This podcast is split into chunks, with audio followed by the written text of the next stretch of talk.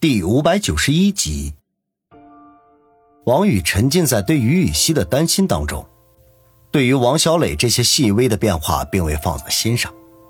又过了十几分钟，叶小楠带着方心和何梅、孙卫红赶了过来。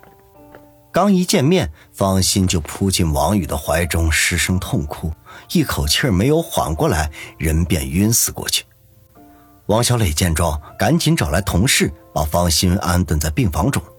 担心他一会儿醒过来还会伤心欲绝，索性给他打了一针镇定剂。何梅和孙卫红则陪伴在王宇的左右，一人握着他的一只手，用滑腻的手掌摸索着他的手背，给他无声的安慰。直到此刻，王宇的心里头才感觉到舒服了一点。半个小时之后，杨思思、苏辛迪、舒心带着王鑫到来。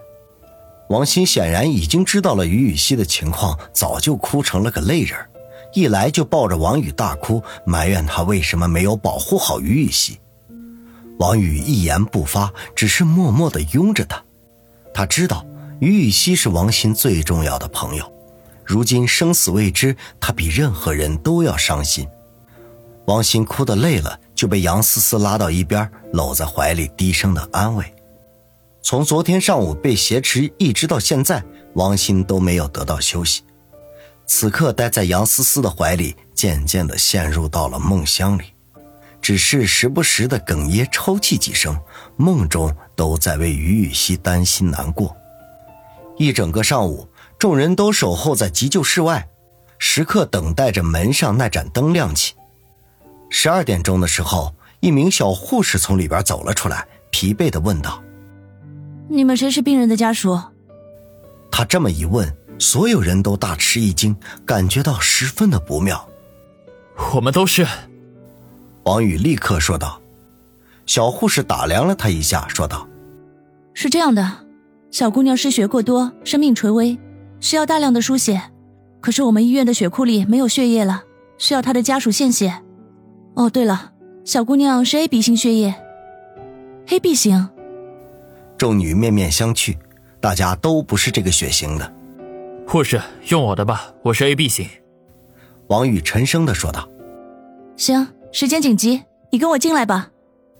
小护士示意王宇跟着进急救室，王宇点点头，跟了进去。我看王宇的身体状况不太好，现在去献血，不知道会不会承受不了。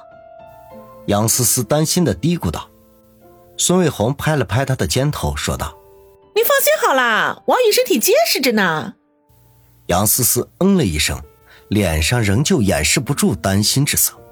苏辛迪见他仍旧忧心忡忡的样子，也过来安慰：“思思，不用担心，献点血没有关系的。”时间漫长的如同一整个世纪，在众女焦急的等待中，王宇脸色苍白的从急救室里走了出来。随行的还有刚才的那个小护士，大家赶紧围了过去询问情况。小护士不耐烦地推开他们，说道：“哎呀，里面的人情况暂时稳定，你们应该关心一下眼前这位。他刚才一口气献血了一千 CC 的血，已经远远的超过正常标准了。”说完，瞪了众女一眼，又回到了急救室。众人听王宇一次献了这么多的血，都是大吃一惊，忙扶着他坐下，恼怒他为什么做傻事王宇却笑道：“别听那个小护士大惊小怪，我打架时候出的血比刚才多的多了，还不是一样生龙活虎的。”众女听了都是一阵的无语。不过想来王宇的体质一直都很好，虽然鲜血超标了，应该没有什么大碍。当下提着的心。也都放了下来。王宇，希儿的情况怎么样？众人刚才没有从小护士那里得到准确的答案，只能又来问王宇。王宇深吸一口气，皱眉说道：“希儿一共中了六枪，一枪在胸口下方，三枪在大腿上，还有两枪是在手臂上。现在已经取出五个弹头，暂时保住了性命。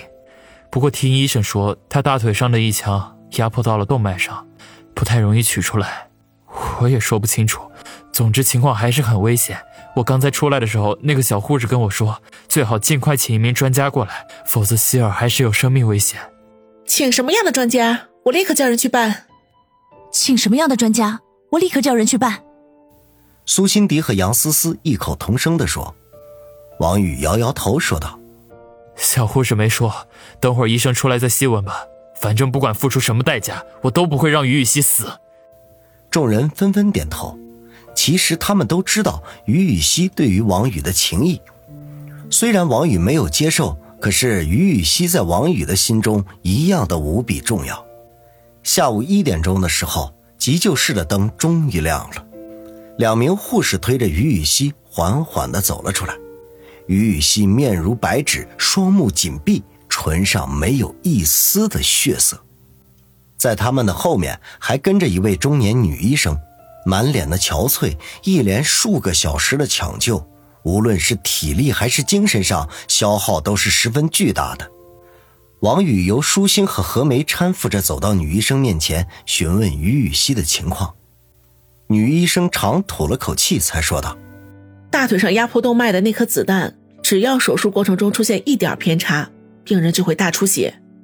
以病人现在的情况，再也无法承受了。”咱们春城市的几家医院恐怕都不会轻易的接这种手术，因为风险太大了。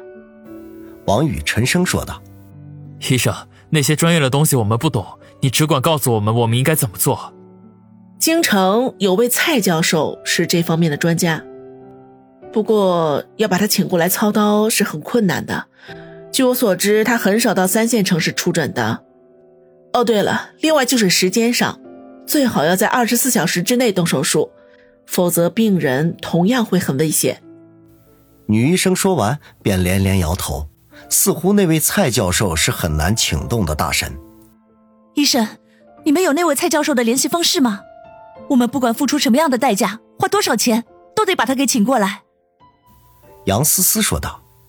女医生摇摇头：“我们对这位蔡教授也是只闻其名，不见其人。”王宇沉吟了片刻，说道：“医生，是不是我们把这位蔡教授请来，于雨溪就会没事？”